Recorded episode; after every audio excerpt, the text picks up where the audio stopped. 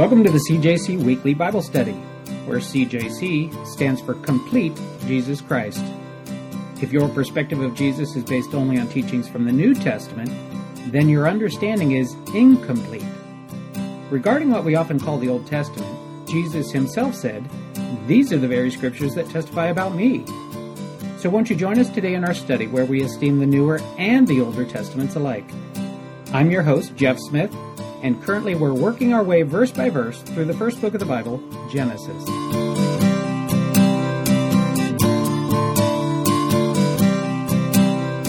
Genesis chapter 42. Genesis chapter 42, we're picking up where we left off. Basically, we got up through the middle of verse 9, up to halfway through verse 9. And uh, this is the famine. The famine has hit Egypt. It's been seven great years, and now the famine's hit. And not only is it in Egypt, it's it's spread.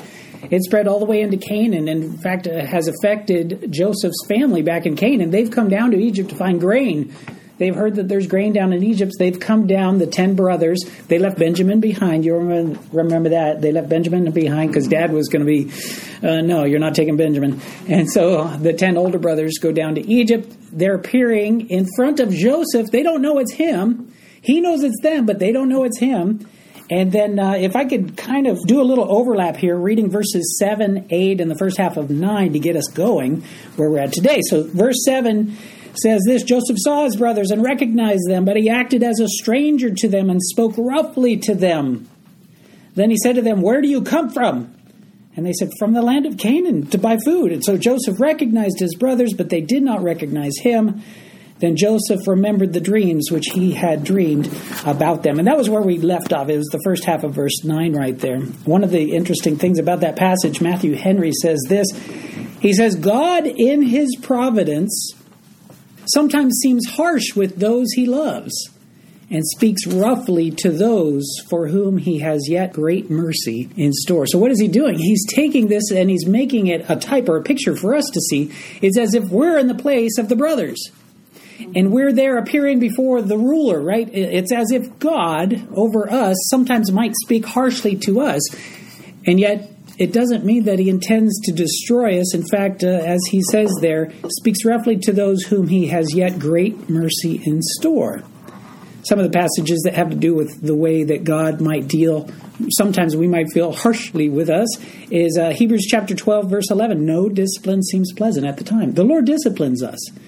No discipline seems pleasant at the time. John chapter 15, verses 1 and 2 I am the true vine, and my Father is the gardener. He cuts off every branch in me that bears no fruit, while every branch that does bear fruit, he prunes, so that it will be even more fruitful. God wants to see fruit come from our lives.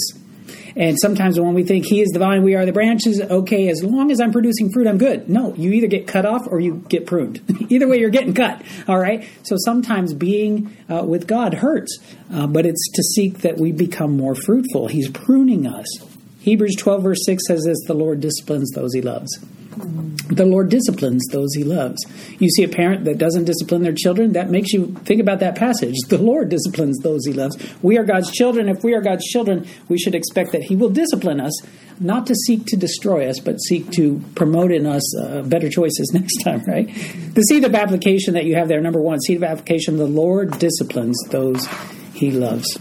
The second half of verse 9 then, then Joseph said to them, You are spies. You have come to see the nakedness of the land. My version says nakedness. Some of you might have other versions that have slightly different language there. He's alleging that they are spies. This is the first time of seven times in this chapter that the word spies is going to be used, all right? In fact, it's the first time in the Bible that spies is used. Uh, so he's accusing them of being spies, and, and that, that wouldn't be too surprising. Because if you think about it, who's coming to Egypt to buy grain? It's not just the Egyptians. It's the people from the other lands as well. If you're the ruler of another land and you want to find out secrets of Egypt, now's a great time to send your guys down there. Oh, we're just here to buy grain. And then, you know, they spy out the land. They see where your weaknesses, where you're defenseless, right? So when it says they've come to see the nakedness of the land, uh, one of the handbooks of the Old Testament that I was reading through says nakedness refers to things which are meant to be hidden from potential enemies. Uh, that makes sense, all right? So that's why the word nakedness might be used there. Things that are meant to be hidden from potential enemies. A lot of your versions might have something like, uh, You've come to see the weakness of the land, or NIV, You've come to see where our land is unprotected. The New American Standard, you've come to look at the undefended parts of our land, or the New Living Translation, you have come to see how vulnerable our land has become. Now, from their perspective, the ten brothers, hearing that, you might think, oh my goodness, what have we done? This ruler thinks that we're spies. We really aren't, but I guess they would make that allegation of somebody as, as there's a lot of foreigners coming in. But Joseph's perspective, he knows they're not spies. So there's obviously some sort of ruse that Joseph is beginning here with them, right? Verses 10 and 11. Somebody mind reading verses 10 and 11? And they said to him, No, my lord, but your servants have come to buy food. We are all one man's sons. We are honest men. Your servants are not spies. Excellent. Thank you, Sherry. Isn't it interesting that they say we are honest men, right? They're alleging we're not spies. We're honest. What's the opposite of a spy? Somebody that would be honest. All right, so they're saying we're honest men. What was Joseph's last interaction with them? Do you remember what that was? Yeah, that wasn't. Uh, that doesn't seem Well, to be the honest- behavior of an honest person. Well, that's honestly they honestly sold we honestly hate you, right? Or you remember what happened after Joseph was sold, and bye bye, there he goes. He's going to Egypt, and what do they do with his robe? Do you remember what they blood. they did? Why did they dip it in goat's blood? Make it look like his blood. Ooh, to who? Who were they? Or his dad. Their dad. So they were trying to deceive their dad, right? Is that honest? No. If you're trying to deceive dad, There's a little deception going on. that's right. If you're trying to deceive dad, there's a little bit of deception going on.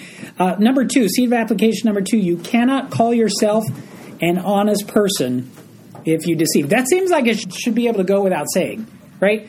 You cannot call yourself an honest person if you deceive. Why do I bring that up? It's, I mean, thanks, Captain Obvious. You know, of course not. Proverbs 14.5 says, an honest witness does not deceive, but a false witness or a liar, I'm going to call him a liar. That's what it is, right? A false witness pours out lies. Why why would I say then you cannot call yourself an honest person if you deceive? Because if you ask somebody, let's say you catch somebody on a lie. Eh, Not uncommon in this place, right? Where we work. Let's say you catch somebody on a lie. If you were to have a moment with them and go up to them and in private say, "Hey, do you consider yourself an honest person?" I'm I'm going to bet money they're going to say yes.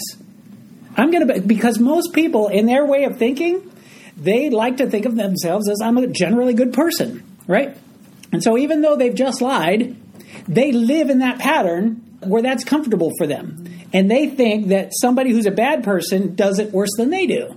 So they think, oh, my standard is acceptable. My standard's okay. I'm a good person. I'm an honest person. And they just lied. So that's part of the reason I threw it in there. You cannot call yourself an honest person if you deceive. Verse 12, somebody mind reading that one? But he said to them, No, but you have come to see the nakedness of the land.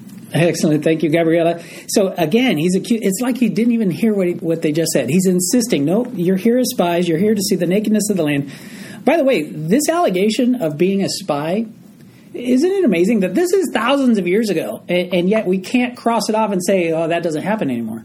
Because you and I both know that in the news we often hear about Americans in general, or sometimes pastors, or sometimes missionaries, uh, people that go to provide relief or aid in another country, and sometimes they're arrested, they're incarcerated, sometimes tortured, even killed. And the allegation is, oh, they were spies. Yes. Isn't it strange that here we are, thousands of years removed from this strange incident, and yet it still goes on today? It's not uncommon even today. Verse 13, somebody might read that one. But they replied, Your servants were twelve brothers, the sons of one man who lives in the land of Canaan. The youngest is now with our father, and one is no more. Excellent, thank you, Mike. Who is the youngest?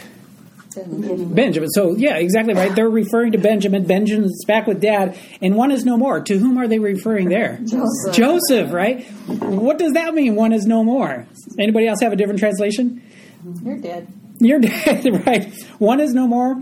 New Living Translation says one is no longer with us.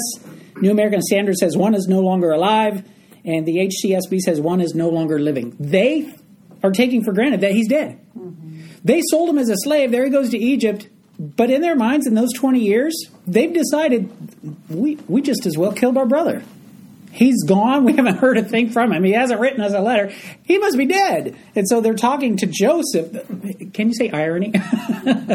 right? Is this not ironic? They're telling Joseph, one of them's no more. One of them's dead, and and, and it's they right there. They don't even recognize that the fact that his features resembles their own. Right? They Yeah, don't even like like, recognize. yeah, because they have so. This is how I look at it: is that they just have said, "You are dead to us in every manner that we don't even recognize you have the same features we have." Right? Yeah. Uh-huh. Yep. And and as we read through the story, you're going to find out they don't have a clue. They don't even have a hint. They're not. There's no whispering going.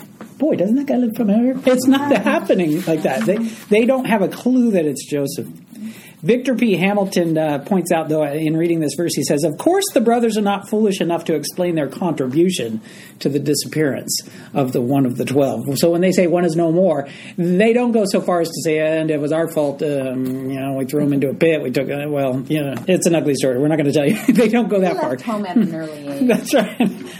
Verse 14. Somebody might read that one. Joseph said to them, It is just as I told you, you are spies. So he's still staying with that spy thing, right? It's as if he's ignoring what they have to say. He's disbelieving what they have to say. He's rejecting what they have to say. They're pleading with him, no, no, no, please, please.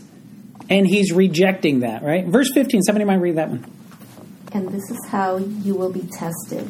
As surely as Pharaoh lives, you will not leave this place unless your youngest brother comes here. Excellent. Thank you, Cindy.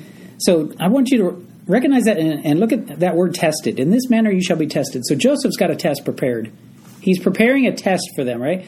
Uh, there's several different words. There are three different words in the Old Testament that have to do with test. This one right here, it's going to appear here and it's going to appear in the next verse. It's the only place in Genesis where it appears is in this incident, all right?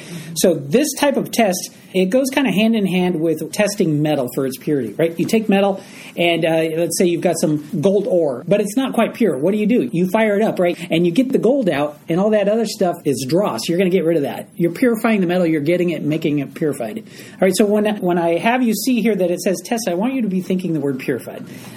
And also there you see the phrase it says by the life of Pharaoh. This is actually a phrase that you would use in Egyptian oath taking, and in fact uh, they've found uh, monuments where this is actually inscribed on those. So the wording is actually Right. true to to that period and to that place. The equivalent in Hebrew might be as the Lord lives, or as my soul lives, or as your soul lives, and you can see some of those in 1 Samuel fourteen thirty nine or 1 Samuel seventeen fifty five if you wanted to uh, look at those more. When we're talking about being purified, tested or purified, there's a couple other places in, in the Bible that I'd commend to you. One is Psalm 66:10. For you, O God, tested us. That's the same word as we have here. For you, O God, have tested us. You refined us like silver. That's the psalmist. And then Job 23:10 says this. But he, speaking of the Lord, speaking of God, but he knows the way that I take.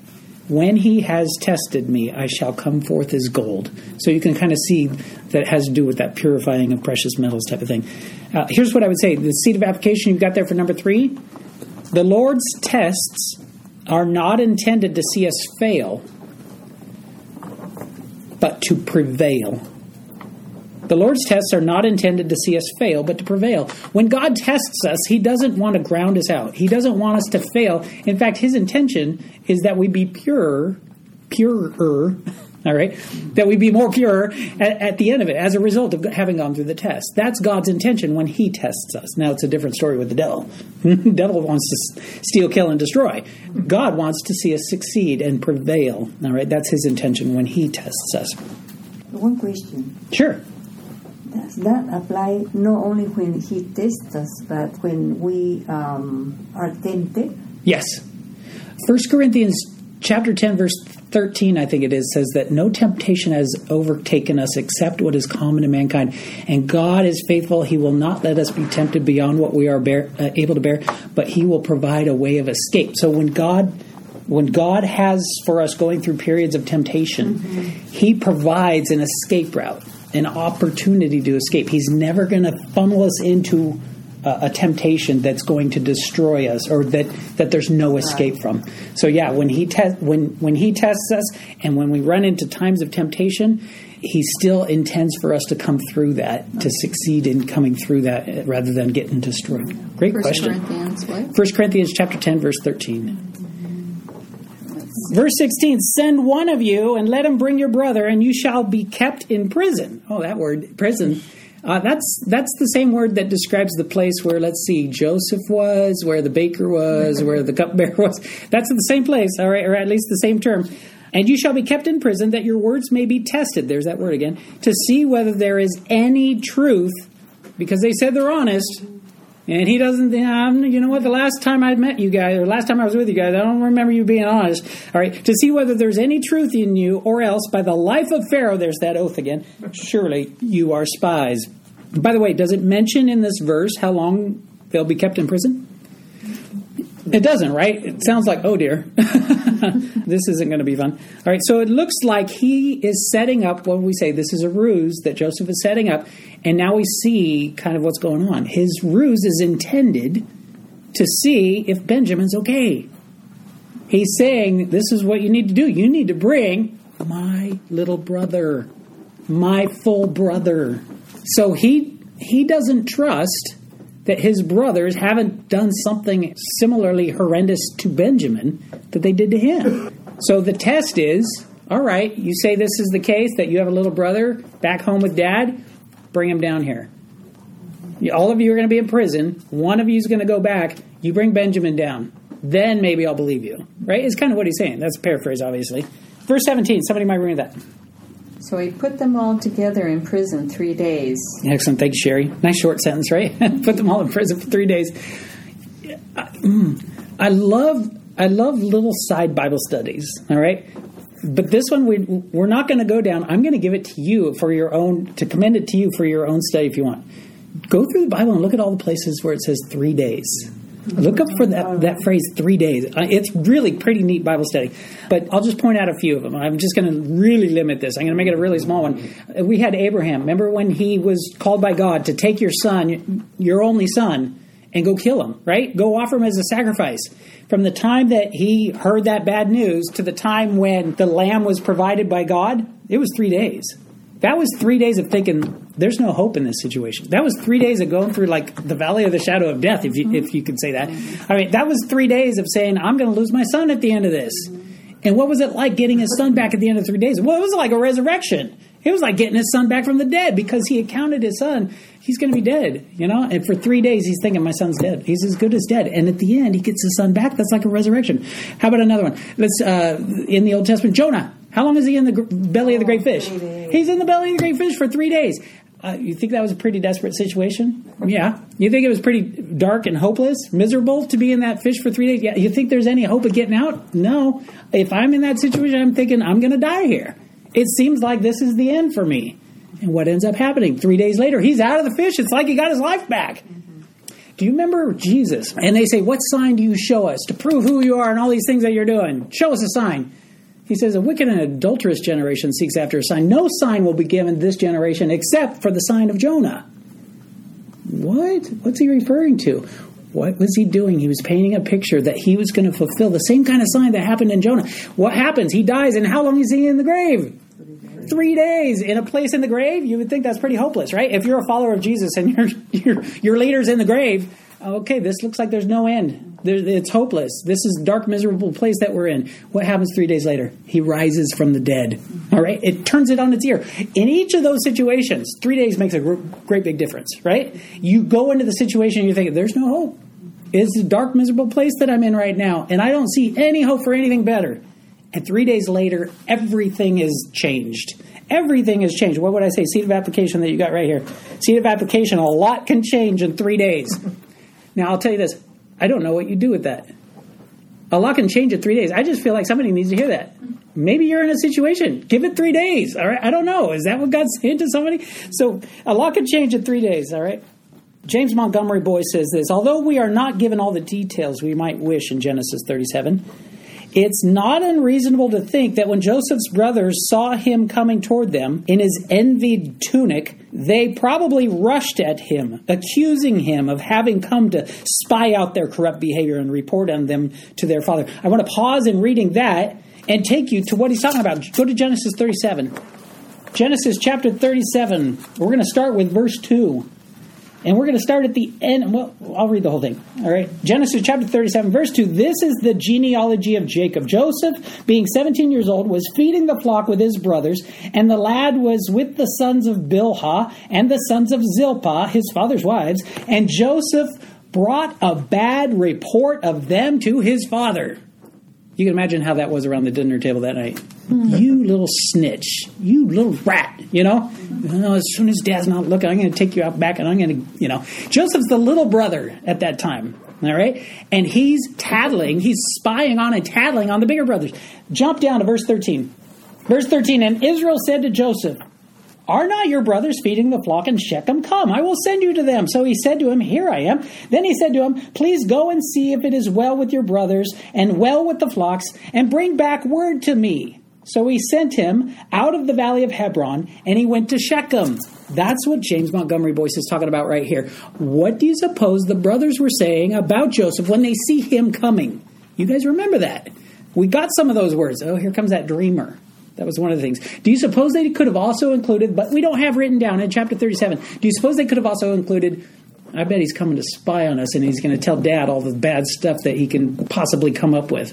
So James Montgomery Boice, thinking about that situation, says they probably rushed at him, accusing him of having come to spy out their corrupt behavior and report on them to their father.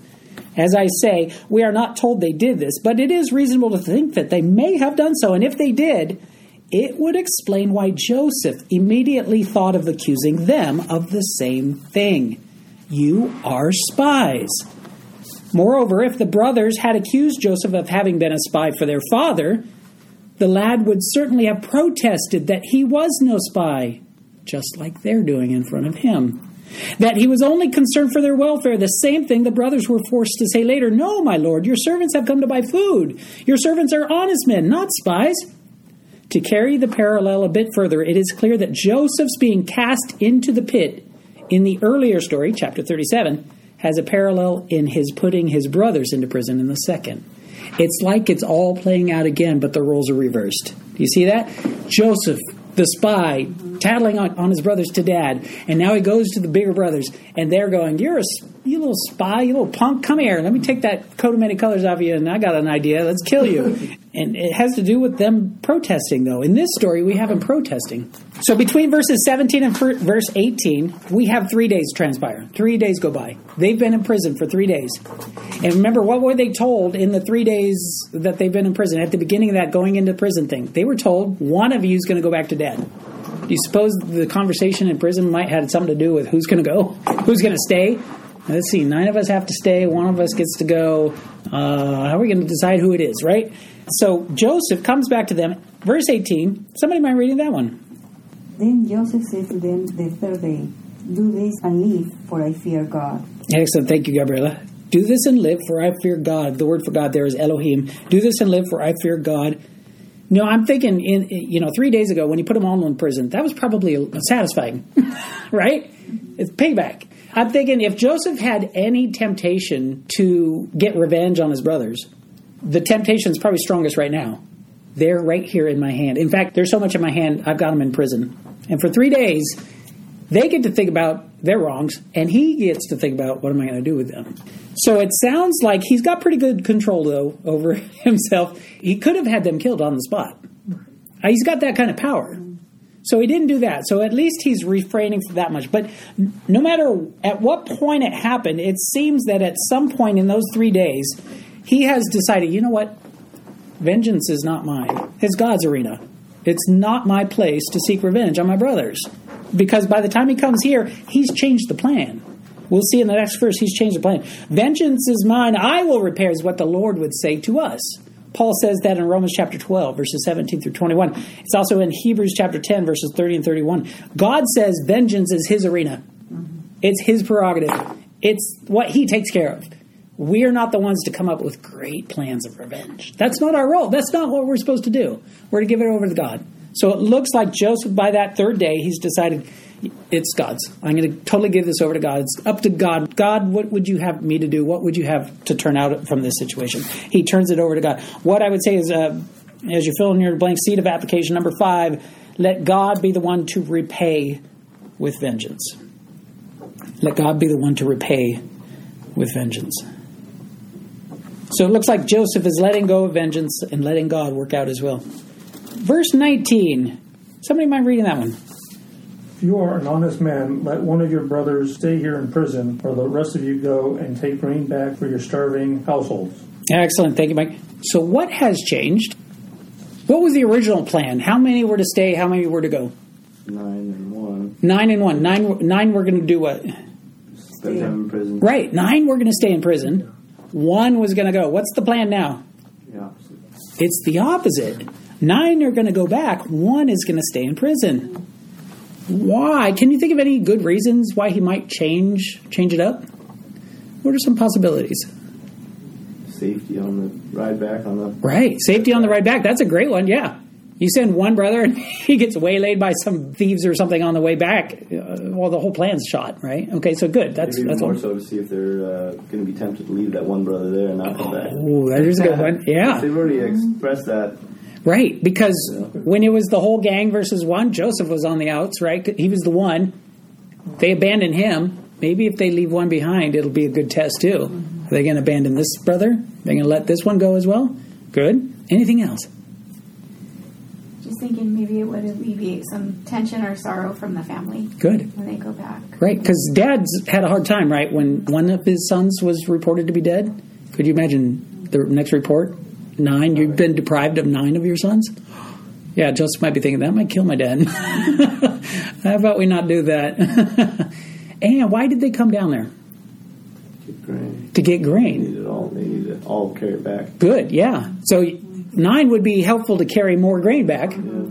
So there's all kinds of good reasons why he might have switched. We don't we don't know why he did. Some of the other ones that some of the other commentators point out, they say uh, one of them might be nine voices trying to convince Dad to give up Benjamin might be more persuasive than just one voice, right?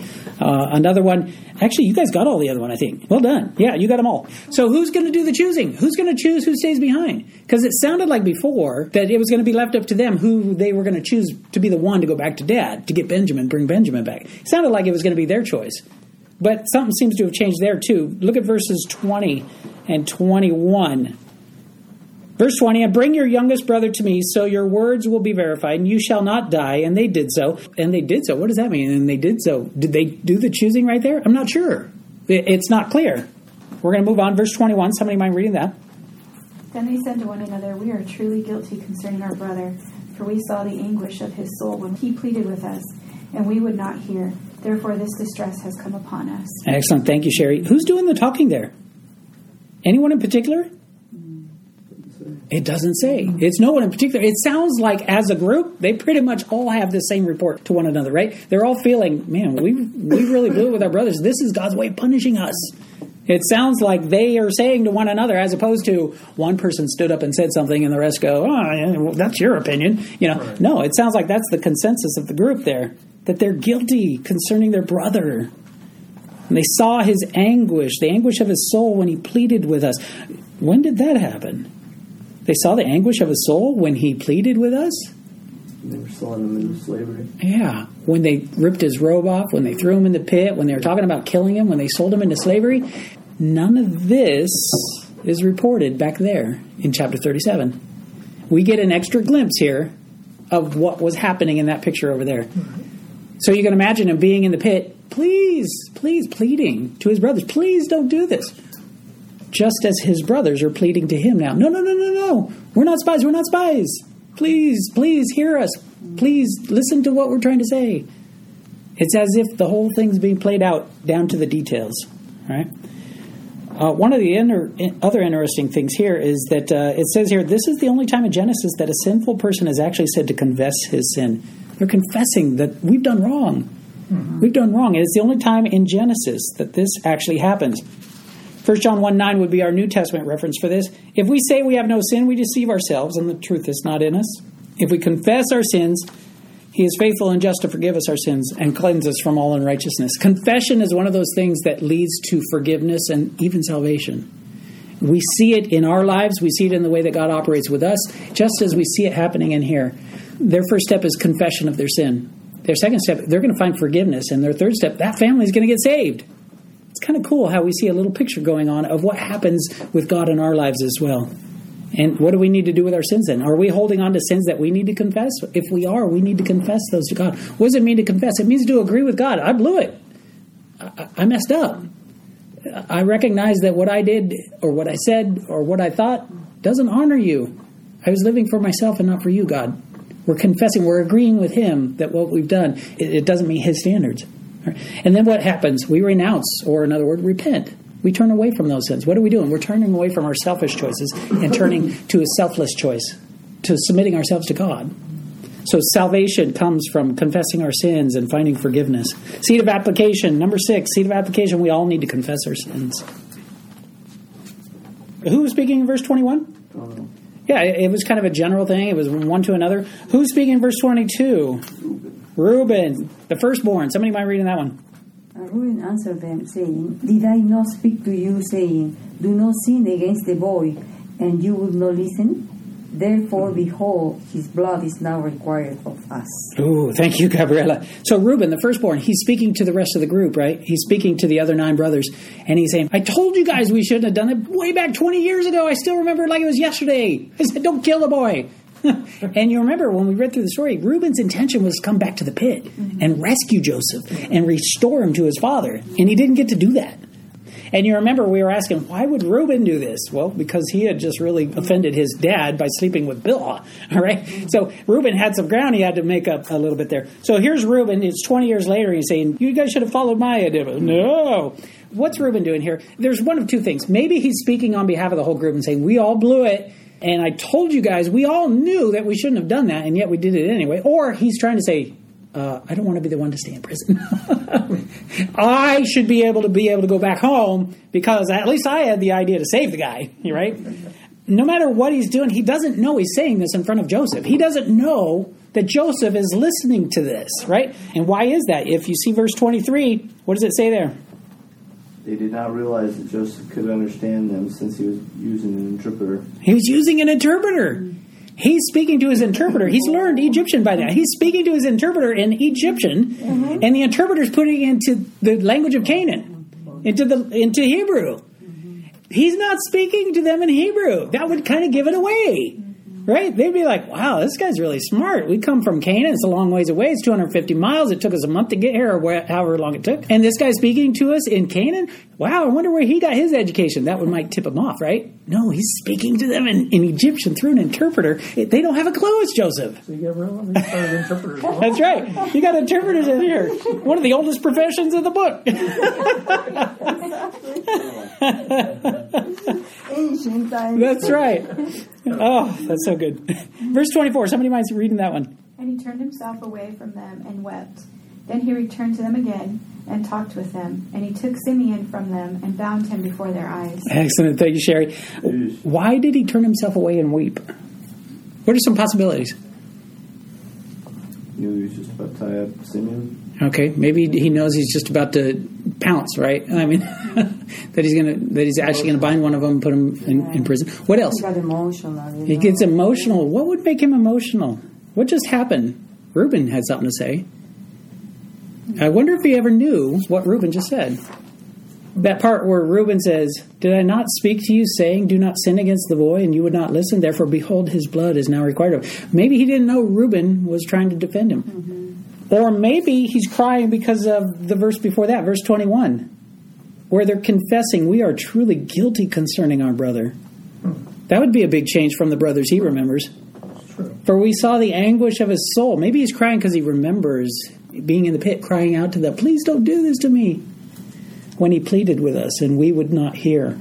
Therefore, this distress has come upon us. We don't know why he's crying, but he's got lots of good reasons to cry. Because all the memories came Because all the memories. Uh, I think I think you're you might be I think you're right. It's it's all been stirred up again. happened. So He was hoping to forget all this. He thought he had forgotten all this, and here it is, right in his face again. So he, he weeps, and then uh, he doesn't weep right there. It sounds like initially he just turns away, but then no, he returns. So it sounds like he's left the room or he's left their presence, and then he comes back. And uh, he's trying not to cry in front of them because that might tip him off too. That this, oh, hey, he's being soft with us. No, he hides that part with him. And then uh, he binds Simeon before their eyes. Simeon gets to be the one to stay. I wonder why he chose Simeon. A couple possibilities. One is Simeon, if you remember, he was the guy, that, he was one of the two that killed all those Shechemites. Maybe Joseph was like, you know what, that guy's ruthless and mean. He deserves to be in prison, maybe. Or maybe he's remembering how that really offended dad. He loved his dad, right? And what happened when they killed all the Shechemites? Dad was like, "You two brothers, talking about Simeon and Levi, you guys have made me a stench in the nostrils of all these people around." And maybe Joseph took offense that his dad was put in that position by this guy, or maybe Simeon is the second born, and Benjamin's the second born, and it'd be like, "Oh, I'm concerned about the second born of my mom. You're the second born of the competing mom. You'd be a natural pick for me too." It doesn't tell us, but there's a couple possibilities. All right, let's close the prayer. We'll have to pick it up from here next time we get together. Heavenly Father, we thank you, Lord, for this time, and we pray, God, that you would help us. We come before you now and we confess our sins. Lord, we confess our sins as individuals, the things that we've said that have disappointed you, the things that we've thought, the things that we've done. We ask for your forgiveness, Lord, and we're grateful that you are so merciful, that you have forgiveness in store for us. And Lord, not only do we come before you as individuals seeking your forgiveness, we come before you as representatives of a nation, of a country that needs your forgiveness. And Lord, we come before you confessing the sins of a country that has turned our backs on you. Lord, we trust that you are the same as when the words were written in Chronicles that says, If my people who are called by my name will humble themselves and pray and seek my face and turn from their wicked ways, then I will hear from heaven, I'll forgive their sins, and I'll heal their land. Our land needs to be healed, Lord. Our sins need to be forgiven. Our prayers need to be heard. And we come before you saying, I identify myself with your people. And as a as a person, as people who identify themselves in that group, we are the ones that need to humble ourselves. We are the ones that need to pray and to seek your face. We are the ones that need to turn from our wicked ways. Thank you, God, for your challenging word. Thank you for your loving mercy. In Jesus' name, amen. Amen. All right. You guys have a wonderful week. All right.